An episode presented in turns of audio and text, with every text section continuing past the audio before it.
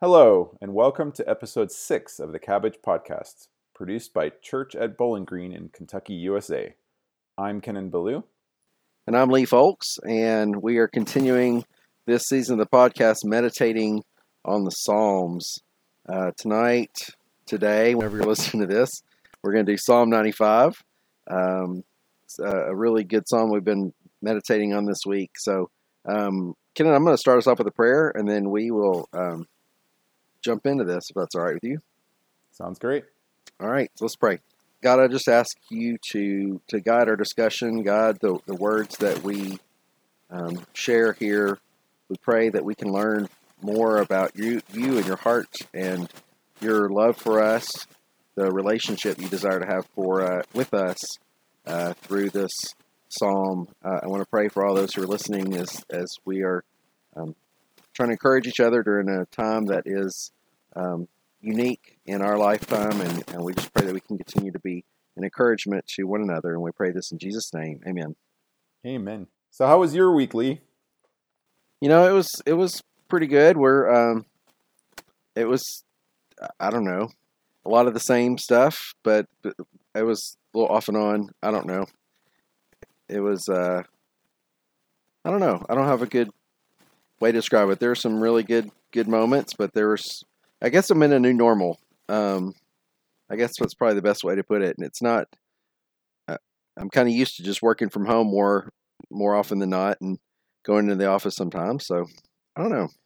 Have the residents at your uh, work been handling this crisis well?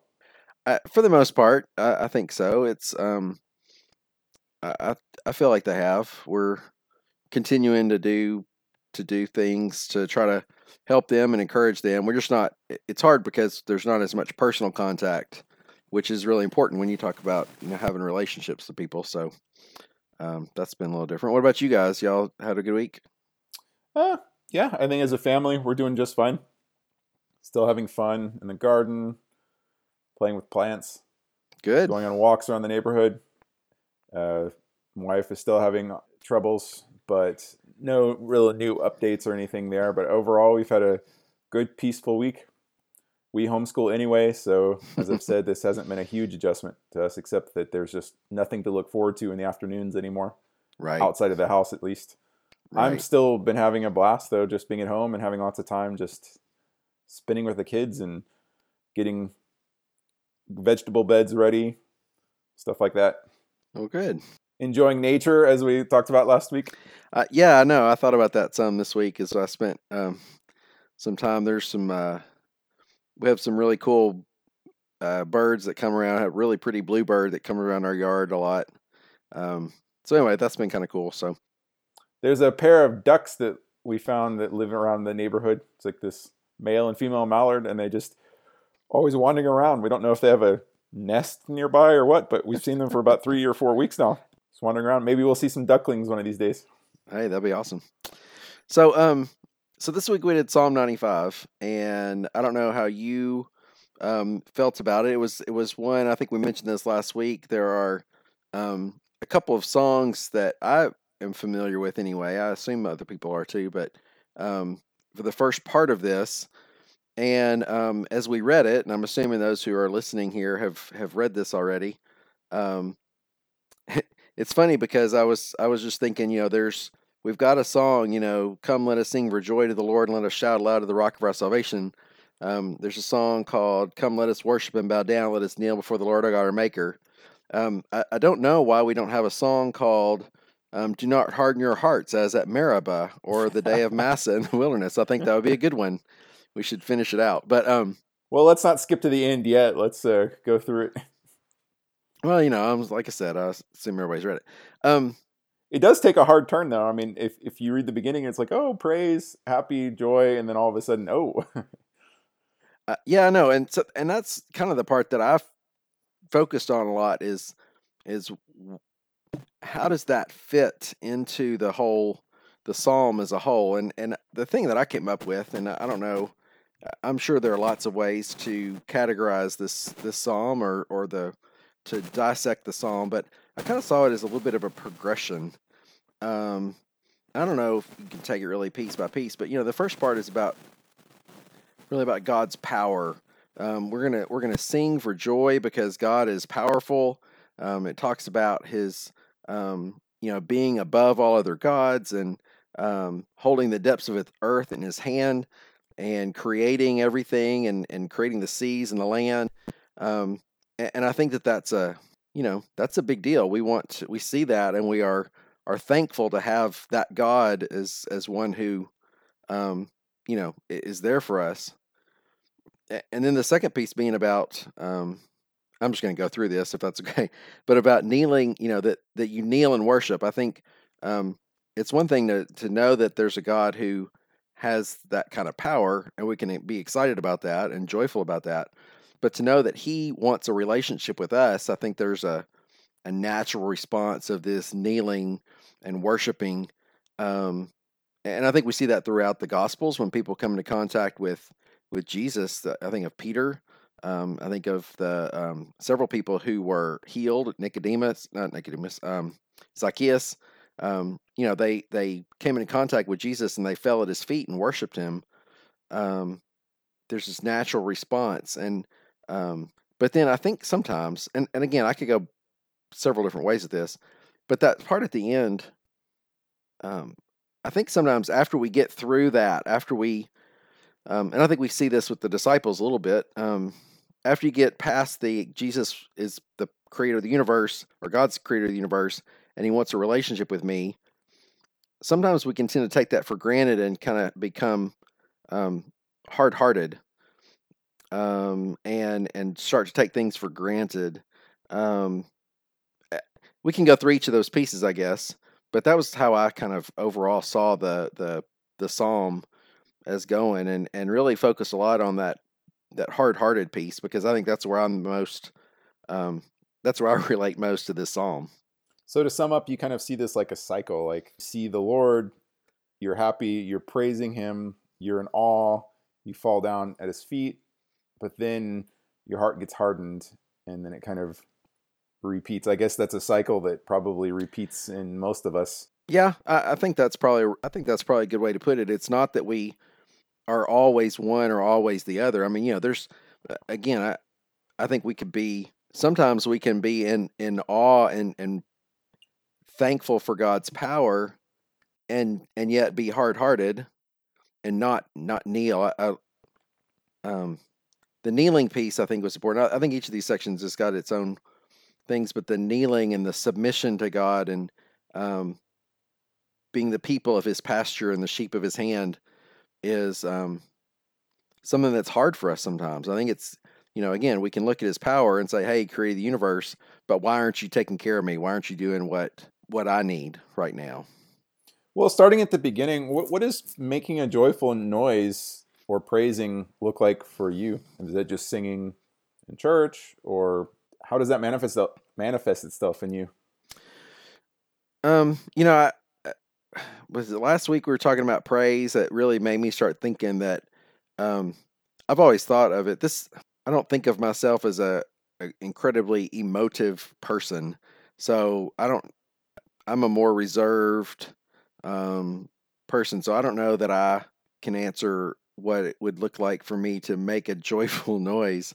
Um, I do think of that as singing. I mean, I, I do think maybe um, singing is one of the things that I would would relate to with that, but a lot of times I feel like it's it's trying to create this emotional piece rather than um, rather than the song emanating from a place of of of great joy. If that m- makes sense without sound, making me sound terrible, because I think that's something that I that, I think that's something that we struggle with. You know, I I um as you you did. You know, I grew up going to church from the time I was a little baby, and um, you know, so so um, and and I grew up going to a church that was fairly reserved and conservative and um, quiet and uh, what's the word uh, quiet in order or whatever. Um, yeah, explosive bursts of emotion were frowned upon. Right, right. Um, so you know that's that's a challenge for me to be honest with you. I wonder what uh, those people would have said if uh, if David had burst in and started dancing around like a madman, I can imagine that wouldn't have gone over too well. Uh, they would have said, "Excuse me, you need to get out of here because we're trying to have a worship service and praise God." um, you can't worship here. This is church. but I, but I really do like what you said, and and I, I'm still processing all these things as we go. I, I I did kind of move on to this one, but you know, I I hope that my the things that I do, um, it can be joyful, even though if it's it's not, it's not maybe out, you know, it may not look joyful from the outside, but hopefully, if I'm, we talked last week, I think about praising God, being doing what you do well, and doing it for God's glory. Um, so, I don't know. So, why do you think God likes it when we praise him? Is he just narcissistic? No. The answer is no. He's not narcissistic. That's the thing. You know, he doesn't need it. Um, I, I th- here's my my initial thought about that. Um, you know, again, the only thing, the only way I can conceptualize this is as a father with his child. Um, and you know, as a as a father, we do things for our kids, um, not so they will love us or not so they will be appreciative of us. We do things for our kids because we love them. Um, now, and this is foreshadowing to the end of this here, but um, our kids can either um, be thankful for what we're doing and, and be aware of what we're doing for them and and submit to that leadership and authority and accept that that guidance or they can be ungrateful and unappreciative and harden their hearts and be demanding and and, and that's problematic. Um, and, and i think that um, you know that's that's the only way i can think of that is it's not that god needs us to praise him. We you know what is it jesus said? He could make those rocks jump up and praise him. Um, i think he he he likes for us to praise him because he knows that we're getting it I don't know. What do you think? Do you have a better answer than that? Not really. I, I don't. I can't. I don't know why God likes it. I, I I think a side effect. I mean, I don't think he he likes that just because of the effect it has us, but I think the side effect it does have on us is when we start looking somewhere else. I think that's generally healthy for us. It seems that as humans, we don't do really well when we're always focused on ourselves and praising a God that's greater is serves the purpose of pointing our direction somewhere else and it's pointing our direction at something else that can't fail that is actually greater. I mean we could praise other people but they're going to either disappoint us someday or die someday or both. Whereas the god who created the world he won't do either. And so if we actually do look on that i think the uh, positive effect for us is just centering us on something else i don't think god wants us to praise him just as some kind of it's mental game to help our right. help, mental health or something, but that's certainly a huge benefit of it. Well, and I think that's right, and I think we well, I mean, this goes back again to what we talked about last week. Um, when we praise God, when we focus on the great things that God has done, we we see that He is powerful and great and the Creator, and we put that puts us in the right position with Him um, if we are not praising him for what he's done, then we're not going to really be able to have the relationship with him that we should have, um, which is that submissive relationship, that submitting to his leadership and authority that talks about in the second part of that. Um, I, I, want to talk about this um, just before we move on from this first section. Um, the the rock of salvation. I, I spent a little time trying to think about that. Do you have any insight into into that at all? Uh, I don't think I have insight, but uh, the the th- thought what it makes me think and feel is just this this unmovable foundation that yeah. can't be moved, and you know you're we're, this the floodwaters are rising, and you can climb up on the rock and you'll be saved. I mean, it, it really will save us because it's not going to move. It's like uh, the scene in the end of Return of the King when Frodo and uh, Sam made it outside of the the um, oh man the place where the ring fell in. Is it Mordor? Is that the right? Is that right? It's in Mordor. I'm can't believe I forgot the name of the the, the Here, Gates of Doom or something like that. And you know, it's a let's get. Brad Wayland on real fast. to- and they climb out in this last little precipice, and it's just it's there, and like the lava's surrounding them. I mean, maybe that's a bad example because in the end it does get swallowed up, and the, the Eagles Yeah. rescue them. But if you could pretend that rock wasn't moving, just like this rock that doesn't move, and it can save you, Yeah, that's the kind of what comes to my mind when I read that. yeah. I, that's.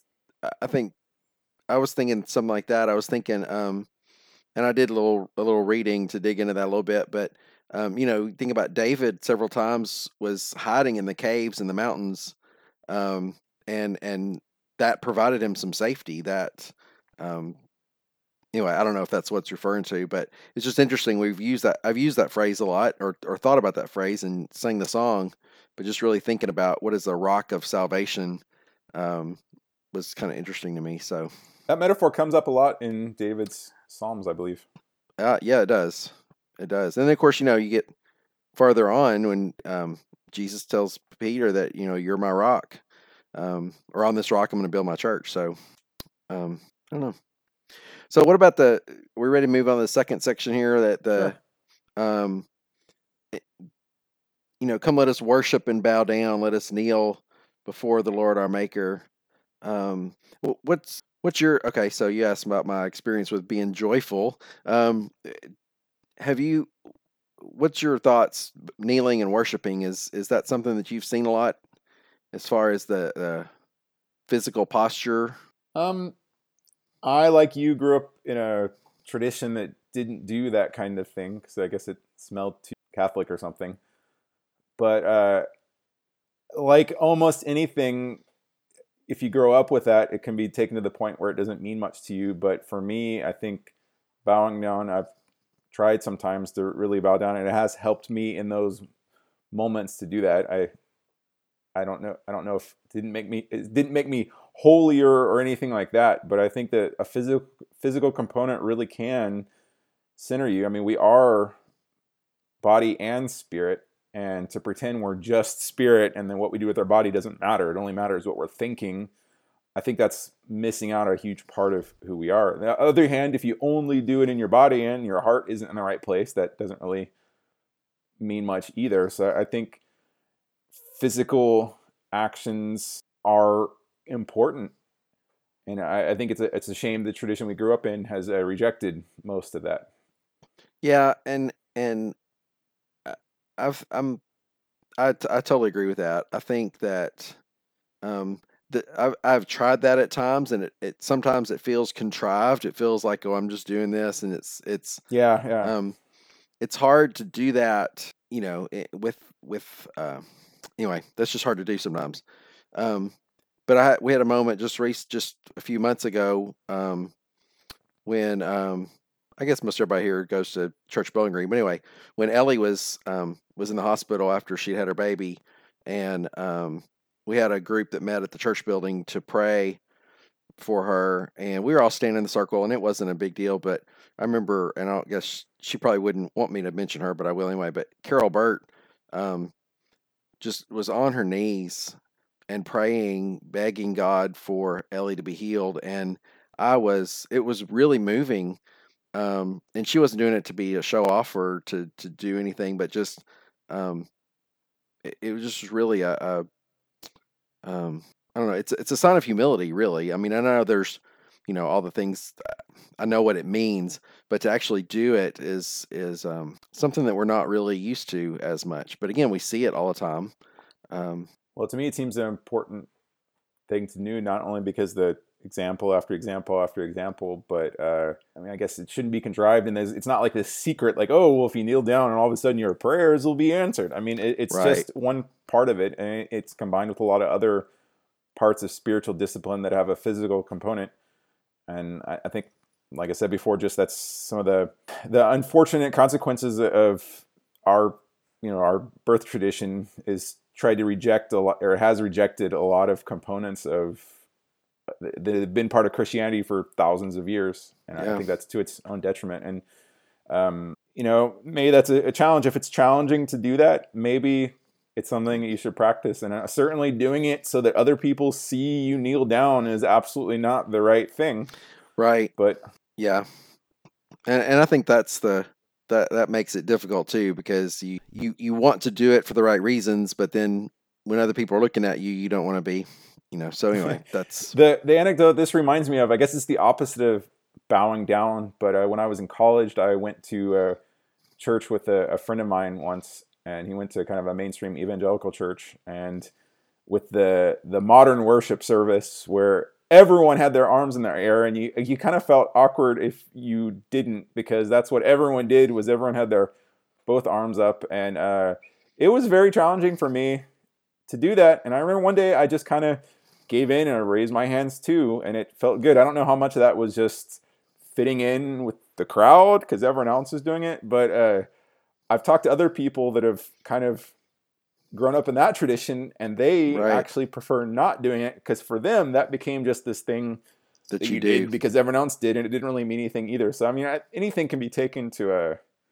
extreme and there's always a danger of like you grew up one way and then you see it the different way and you ooh that's so great and Right. amazing but it could be abused too Absolutely, and and um, I think there's there's any of those things that we do could become just rote or natural.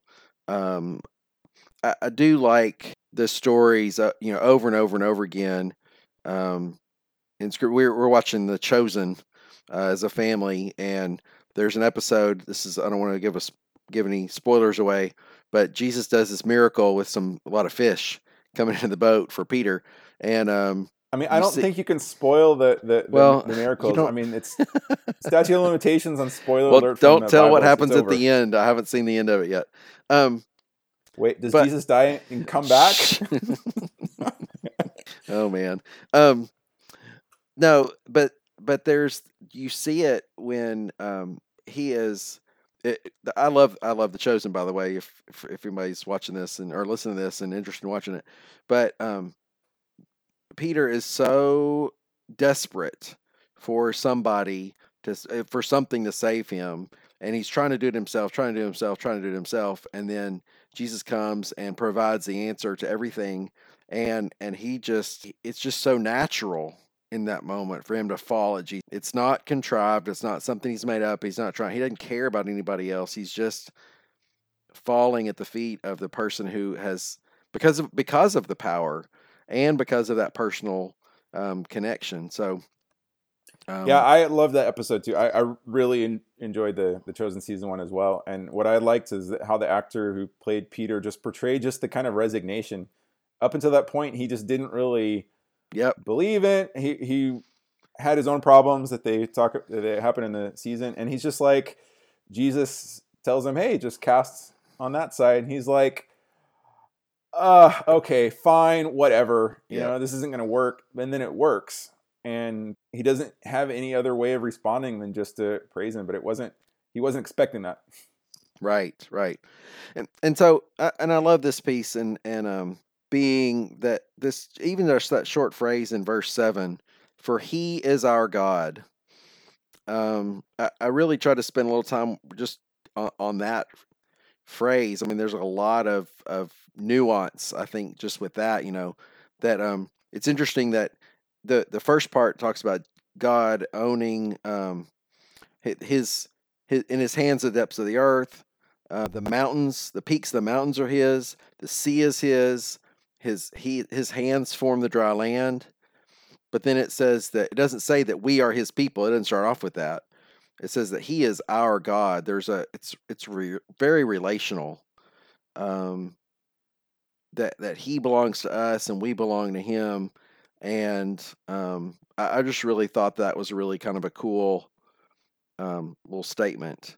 Um, and then the people of his pasture, uh, the sheep of his hand, uh, all that. It's a very very different feel from the he created the mountains and he's holding the depths of the earth in his hands and um anyway I, I really like that that little phrase that's one of my favorite songs too so that probably doesn't you know hurt any but um I, I'd say, like I said last week, I, I think that that that verse probably still sticks out to me the most of all this. What I thought about it and just what I've meditated on is really feeling you're, you we're he is our God. We're part of a people, and it's not just the people who all agree to the same set of um, propositions. It's like we're we are His. We are part of His family. We're his, part of His flock. I don't I don't know how much of this is just my own background and baggage, but uh, in the way I grew up, I, I feel like I, I was taught the Bible and I was taught the truths that you're supposed to agree to. Um, but I personally didn't really feel part of God's people. I mean, I, I was part of groups of people, Mm. but uh, it was often groups of people who all kind of agreed to the same things until some people didn't, and then they went to find another group. And just this this deep feeling of we are part of God's people and I Mhm. think that's that's another part of the church. And I mean, when you start reading about Christian history, I mean, Christian history did not start in the 1850s; it started 2,000 years ago. And there's just so much rich history of people that believed in the same God, that are part of the same flock as we are today. And that's been really enriching to me to really read about. Uh, recently, I read a letter from a bishop in the year 250 going through a plague in Carthage and Hmm. realizing like he he is part of the same people that I am and we're certainly different and I probably don't believe all the right things that maybe he did but we're part of this thing Right. and it's not just because we kind of agree to the same philosophy for a while we're actually part of we were baptized into Christ's death and that's what I get out of this is that we are his people. We're not just looking at some God that created the world from afar, kind of like the the deists of the the early American experience did. You know, they they generally say, "Oh, sure, there was a God, he created it, but you know, he's hands off now. He's up there somewhere." And we're kind of here believing in whatever we, we want. No, we are part of his people. And he created the world and he's glorious and grand, but he's not up there. He's our shepherd. You know, we're the sheep of his hand. And I guess that's why that leads into the last part, why it's so much more hurtful to him when his sheep then don't trust him. And he's trying to lead them through the wilderness. And instead of following them, getting what's good, they start going the other way and complaining. Yeah, and and I think that they actually that experience that the Israelites had or that God had with the Israelites is very close to this um this progression, this cycle that we've talked about here. You know, they were brought out of Egypt because of these great plagues that God brought on the people of Egypt and the Pharaoh, and then they left Egypt and then they were they crossed the Red Sea and You like they- to think that at least by the Red Sea, you would have kind of maybe gotten it, you know? well yeah the and then- plagues, maybe you could chalk it up as something else. But I mean, like walking through the Red Sea, I feel like I would have gotten it at that point. you would think that after that you go, you know what, I'm okay, God, whatever you say, I will do whatever you want to do. I trust that you can do. If you made this this pathway through the sea, then you can do anything. And yet they turn around and they go, "Hey, there's nothing to drink here." And then God creates the water. It makes the the water the bitter water better. Betty bought it. No, I'm just kidding. Um, but he he makes the the bitter water better. And so then they go on for a little while, and they're like, "Hey, wait, we're hungry." And then he he sends manna, and then they say, "Wait, we're thirsty again." And that's when he he um says this this uh uh, uh what is it Massah and and Meribah and Massah in the wilderness. Um, I mean, this is right after they have come through the Red Sea, and and I I think kind of the same thing. You know, there's this great, powerful. You're the rock of our salvation. Um, we're going to kneel and we're going to worship you. We're going to follow you because you part of the Red Sea. And oh, by the way, um, it's it's hot in here, or it's cold in here, or I don't have enough food, or I don't have enough water, or why aren't you doing this? it's the this? for same me? food. I want different food. I know it's it's and and it, that led me to really spend a lot of time thinking about just what does it mean to be hard-hearted? What does it mean? Why why I I don't know what your thoughts are, but why we get so what it means to have your heart hardened. Do you have any any Uh, I don't have any deep insight there. There's a couple of anecdotes. I, I remember I had a roommate once. I won't mention who. Uh, I haven't talked to him in decades now, but this was in college, and something happened. And I remember I, I confronted him about something that I felt like he did that he shouldn't have done, and he was just sitting at the table, kind of like picking at his nails, and he wouldn't even look at me. Mm. And I, it, it, I don't feel like I at least used to be before I had kids, a particularly angry person. But I remember just getting more angry than I can think of because he just didn't even engage me. Like I, I wanted to bring that to him, and I probably did it in the wrong way. I'm I'm only remembering my side, but that's kind of my picture of kind of a hard heart because he just stood there or sat there rather at their kitchen table, picking at his nails without even looking at me. Mm. And just the look on his face was like, I'm not going to listen to you. I don't care about you at all. I have my idea about stuff. And so that to me is the kind of mental image that always comes up when I hear the, the phrase hardened to the heart, where you're not even willing to engage or listen. Even if you disagree, you're not even willing to disagree. You just shut it off completely. right. And Just- that's what a hardened heart sound means to me. And I, I don't know if a hardened heart is ever a good thing. I mean, and there's maybe times where you need to be defensive or protective, but completely hard seems to be a unhealthy place to be.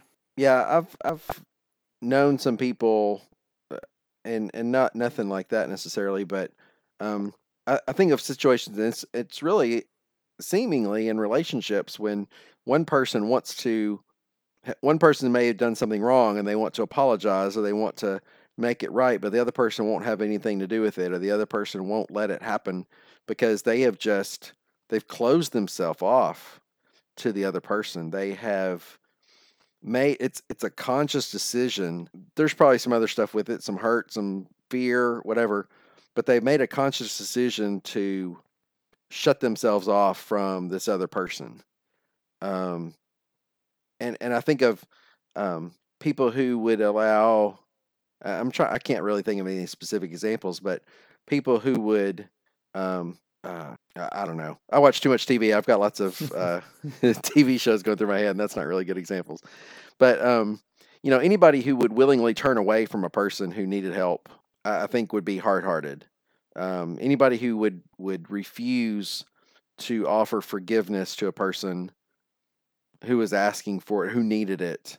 Um, I I guess more more of my examples are with kids that I've worked with and their and their families and and kids who are um, vulnerable, but they have um, have have you know made mistakes, and then they're trying to make make it right, and they're trying to get back with their family, and the family just won't have anything to do with them anymore, and that that breaks my heart because it's like, wow, how can you be so hard hearted that you won't accept this child? Um, you know, I, I'll get Well, we can always talk about uh, hypothetical scenarios, but you know, what if that 25 year old child is a drug addict and every time they've been there, they've ri- rifled through your wallet and taken all your money and used it and gotten high and they've done that repeatedly. I mean, yeah. there's Well- forgiveness, but then there's always the question of what, how, how do you love someone if they're being destructive at not just at your expense, but basically powered by you? Right. Well, and I, I think I mean I've seen I've seen situations like that where but they people may set some boundaries and may set some limits and may turn their back they may turn their back on that person but it breaks their heart. It's not because they don't care. Mhm. It's because they they know that it's for the best for the other person. And um hopefully theoretically you know in a perfect world um we've I've I can think of people I've worked with um, who, no matter what you say, no matter what you do, they are unaffected by by anything, and um, it's just it's just tough. You know, I, I sometimes They uh, listened to too much Simon and Garfunkel and took it to, to heart, right? I'm a rock right. and I'm an island. That's right. Um, you know, I, I I think of situations with um, one of my children. I won't say which one. Um, just recently, one of my kids was was doing something, and I was really frustrated, and I was really upset, and I didn't lose my mind. I didn't do anything wrong. Don't worry about that. But um, I was just really angry, and and then as soon as that kid came to me and said, "Hey, I'm sorry for being disrespectful," my heart, I, my heart melted. Is the only way I could describe it. You know, you're you're angry, you're frustrated, you you're thinking of all the things you could take away, all the punishments you could mete out. But as soon as there's a, an apology, you you feel this weight lifted. You feel this wall removed. That that you know, and that's I guess um, as I was thinking about this hard-hearted piece, um, that really kind of impacted me this week too. Um, to think about that, but you know, I, I also think, thought about in this scenario that you know this is God's people, and I guess I used to have this view of oh you know this is God's holy people because they're so great and they follow God, and you certainly had holy people that were Israelites, but I mean the story of that people from the very beginning up until at least Jesus' time was not a particularly good one. I mean the, the founding fathers of the of the of the people did lots of things they should have done. They did not you know the, the, the patriarchs weren't particularly great people very often. And you know the generation when jesus came was like the worst of the worst. Yep. and yet this would that was god's people. And i that it's interesting that god picked this people not because they were holy but he picked them because he wanted them. And he made them holy. And he came himself to this people not because they were great. Yes, and it's kind of interesting thinking about that and thinking about David. I, do we know if this is a psalm of David? I mean, it doesn't say it on the psalm, but I don't know if. Uh, You know, like a- um, I, one of the oddly enough, one of the things I did read about this, um, you know, in Hebrews, it um, Hebrews they quote this psalm um, about not hardening your hearts as you did in the day of rebellion, um, and it is attributed to. Well, it says. Um, it says something about David in Hebrews, but it could be, you know, the book of David. It could it doesn't necessarily mean that it was David that wrote it. So we don't really know, I don't think for sure. But um well, that's one thing about about David is that with the with a few exceptions, he didn't have a hard heart. I mean, I I think you could argue he'd hardened his heart in the- the episode with Uriah and Bathsheba, but most of the time, the scenarios when we read about him, even Yep. his his mortal enemies, he cared about them, and it pierced him deeply that Saul didn't like him. It pierced him deeply when his own son didn't like him, even as the, Mhm. the enemies um, he cared about. So I guess David's a good example of someone who, as in general, did not harden his heart. yeah. Yeah. And and um and I think that that's th- I think that's a really good good point, you know, when when um that he did maintain that love for other people, even the people who are trying to hurt him. Even the people in the stories, you know, when Nathan comes and tells him the story of the uh, the um, the poor man and the poor man's Mhm. lamb. I mean, David is so irate just in hearing this story. You can tell that. I mean, he, he was a very emotional person. He didn't harden his heart about that.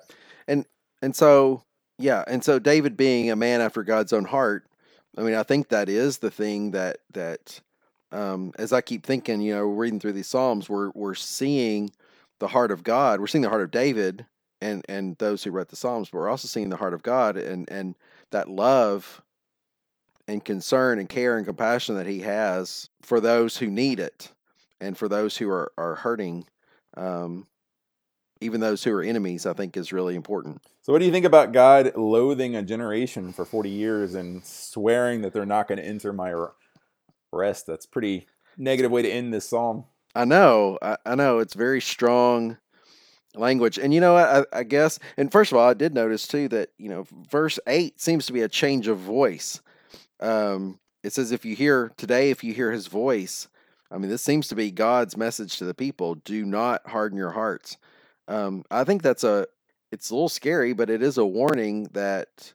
Um, I I heard somebody say recently that you know, well, God loves everybody, and and so everybody's going to be okay.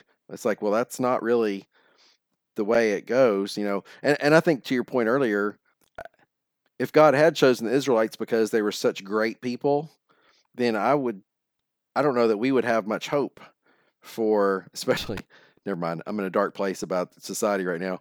I went to Kroger. Um, but you know, um, if if if we had to be a great nation or great group of people in order to receive God's favor, then we are all lost. But the fact that He chose this this nation, and then we see His patience, except in this situation, um, you know that I, I think we we get a lot of hope from that. But as far as him loathing a generation, um, he he did.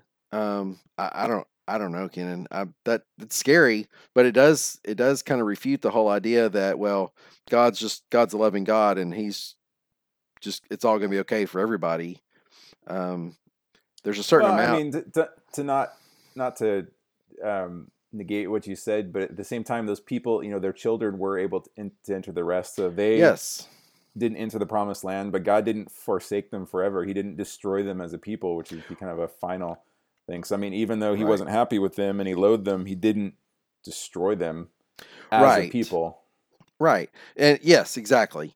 And and I think that um I think that um the the piece of this that you, you see this during the story of, of the Israelites, um, you see this here. The reason they did not enter the rest is because their hearts were hardened. Um, if you look through, and I want to do this, and I- I've this is going to be a, a new uh, series at work when I do devotionals at work sometime. If we ever go back go back to doing that again, um, about people who harden their hearts. I mean, think about Pharaoh. Uh, Pharaoh's heart was hard. Um, the the Israelites' hearts were hard here. Uh, I think the Pharisees had hard hearts. They um, they saw Lazarus raised from the dead, and rather than falling at Jesus' feet and asking for forgiveness, they went out to try to figure out how to kill him. Um, it, those are the people that receive God's wrath. It's not the people who are um, trying and, and, and failing or the people who make mistakes and try to come back. It's the people who who refuse to um, accept God's leadership, uh, refuse to come back to Him. I, I don't have a good ending to that. I'm I lost my train of thought there, but um, it's the hardened hearts. That's the thing that causes that that brings God's wrath. It seems. I don't want to make a definitive statement about that. I need to think about that a little bit more. But that's but you're right. That's a scary. That's a that's a dark place to be.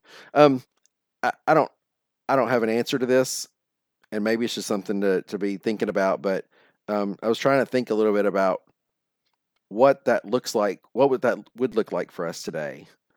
Um, what would a hardened heart look like for us in 2020? Um, part of it may be looking at um, racism or uh, poverty or um, you know sexual assault or all- any, pick a pick a thing um, that is an evil in the world and and not having compassion on those people. I mean, you, you know, we've we've seen throughout the Bible God's God's desire to help the orphan and the widow, and I desire um, mercy and not sacrifice. You know, I think there's that would be the first thing that comes to my mind. Um, as far as Oh, what I have that lots like to, to talk about this. I, much of which I probably shouldn't get into, but uh, I, I, I'm not happy with where we're at, at least in the United States in 2020. In a lot of ways, there seem to be kind of things broken into, like the the left and the right, and and I, and you're kind of supposed to, depending on which side you're on, believe in a set of things, and cer- certain way, and I think there there's there's a set of things that that involves being really compassionate about other people, but it also involves a lot of other things which I, I can't agree to. But if you don't take all of that, then you're not really part of that side, and vice versa. And it, it, it uh, I think it's shameful the way some people, I guess, if to break it up on the right, uh, don't care about people who are really disadvantaged, people who have suffered from systemic racism for their entire lives. And that's like, well, we don't care about that because they could have, you know, there's opportunities for them. And yet people on the other side may not recognize that, uh, yes, we should care about those people, and we should also care about children who haven't been born yet. Yeah. Uh, and it, obviously, there's a whole spectrum of stuff, but it's it's frustrating that we can't, or I'm, i was about to say we can't be, but we certainly can be. But uh, you're kind of pushed to one of these two extremes in which misses a lot, and I, I think generally a lot of Christians, not certainly not all, but a lot of Christians, going to gravitate to the more the right side of the spectrum. And I think that, that there's a lot of compassion that gets lost when you start focusing on your rights and what I'm allowed to do and what the government can't take from me and whether or not those may be true. You know, our government is not in this world and our allegiance and our nationality should be first and foremost to Christ.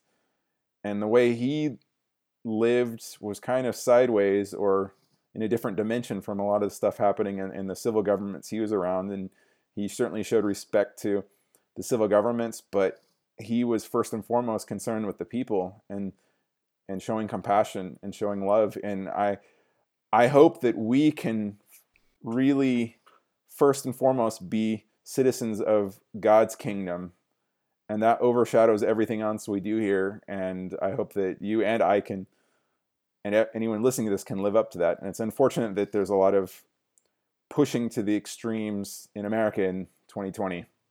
Yep, probably said too much.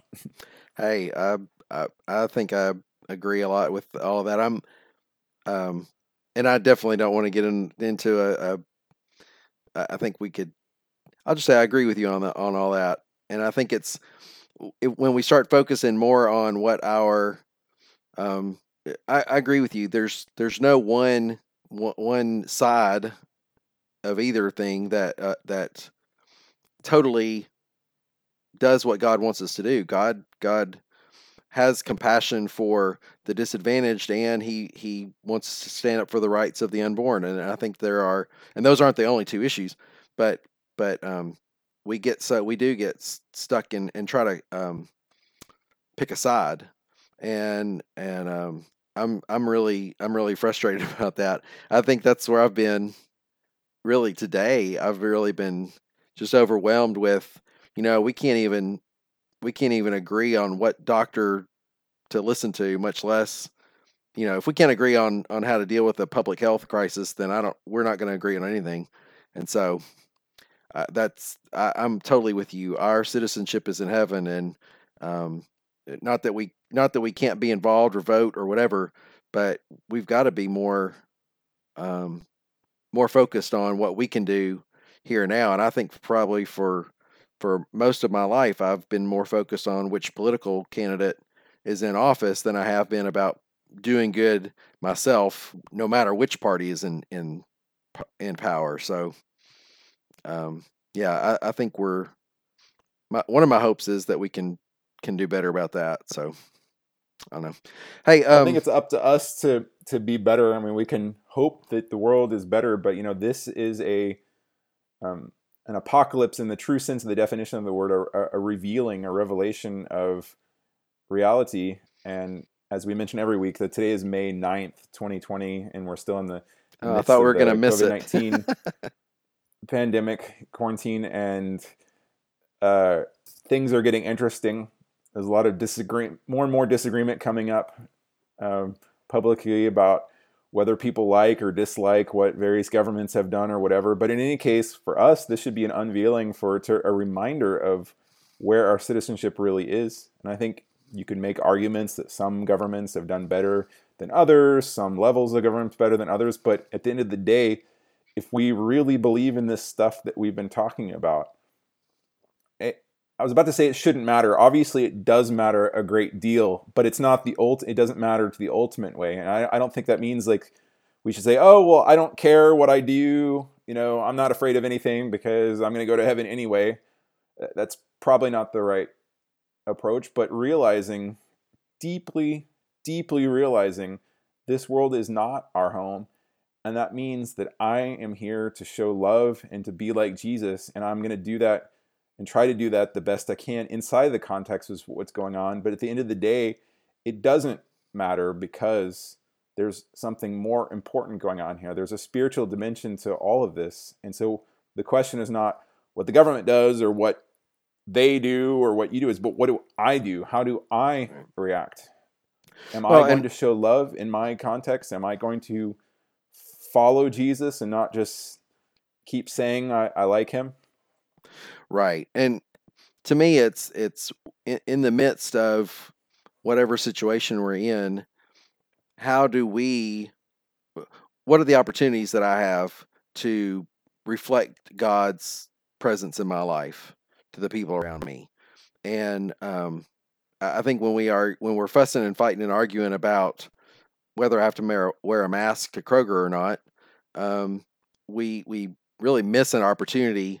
We're more focused. Well, here's the thing: going on a limb here, the the Israelites, what were they getting upset about? They were getting upset about their circumstances, about their comfort. This water, there's no water, there's no bread, and and they got God had just done this amazing set of miracles to deliver them and they're focused on their comfort and their their and and by the way not having food or water is very different than having to wear a mask to go get my food and water and no bread flour again weeks and weeks in a row I, I don't have any. Lee, you have to go at the right time. They do stock you them tell me that, in the morning. In the middle of the week, they often will have at least one brand. I can only go once a week because anyway. Um. So anyway, uh, I don't have any bread flour. God, why are you? Why do you hate me? Um, no, that was a joke for. Um, but but that's the thing is that we are the people were selfish. The people were so selfish that they could not get past the fact that they were uncomfortable and they didn't like their situation, and so therefore, let's go back to slavery. Let's go back to where we're before before God saved us because we don't appreciate God saving us because it's it's made our life difficult. And I don't want to, I, I want to get off of this because I'm not in a good place. But, you know, I, I think that we have got to be light and salt to the world around us. And um, we can't do that if we're just sitting around complaining about uh, on either side.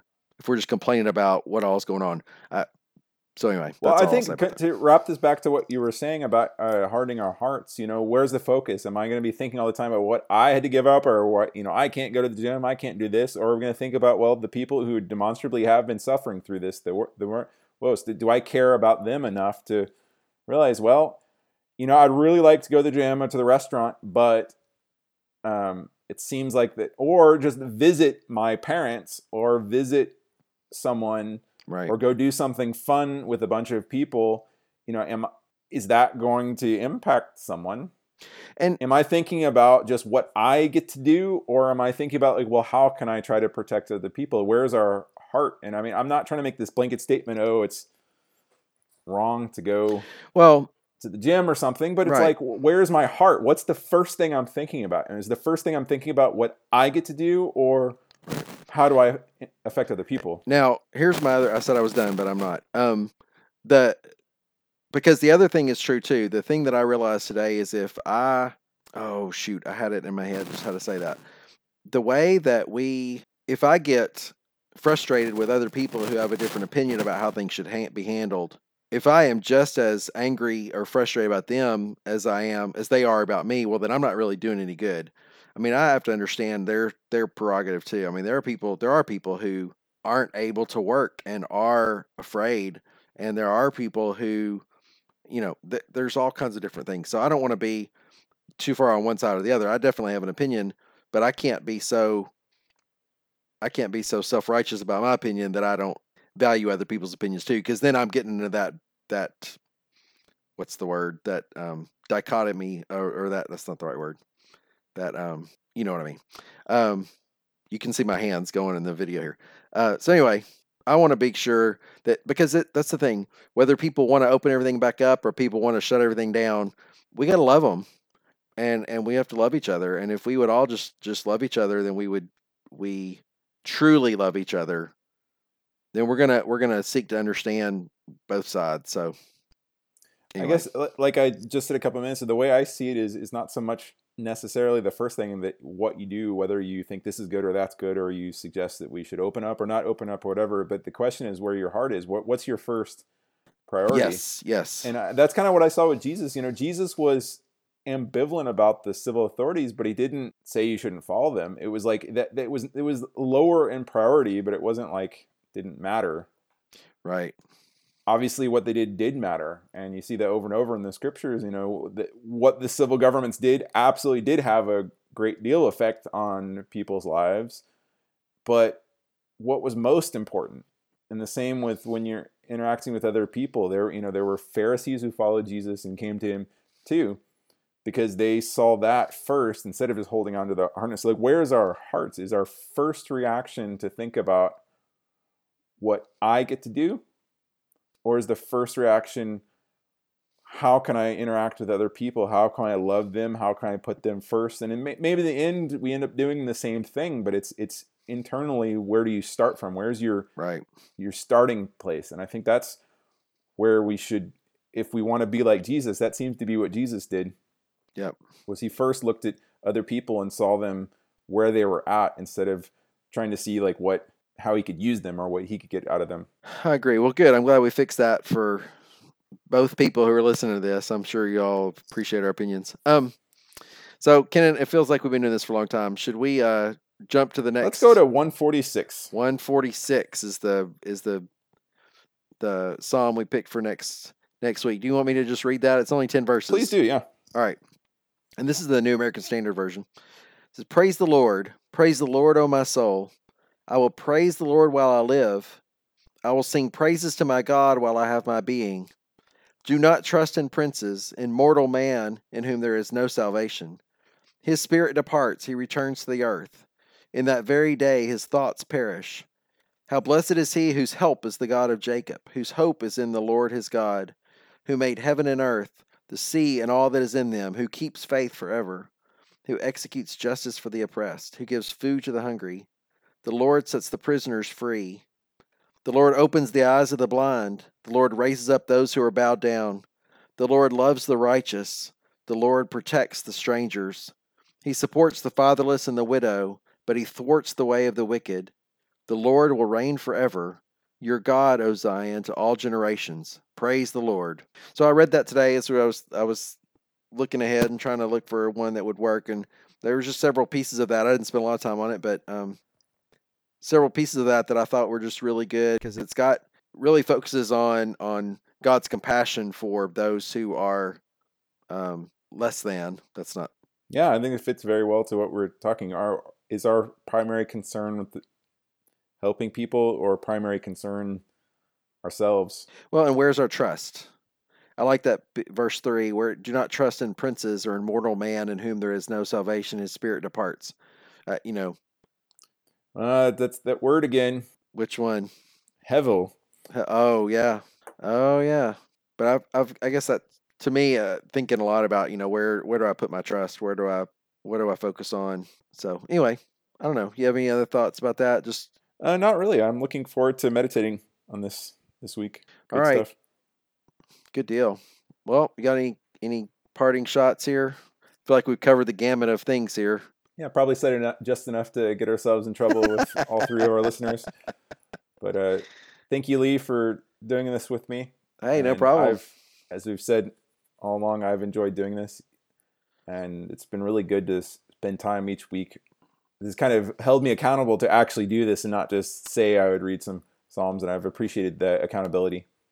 Well, me too, and I've I enjoy being able to talk it through with you, and um, it's good. I, I I really do love having to having to be able the chance to be able to do this. So that's good. All right. Well, well, without further ado, then uh, we wish you all listening grace and peace in this week. Farewell.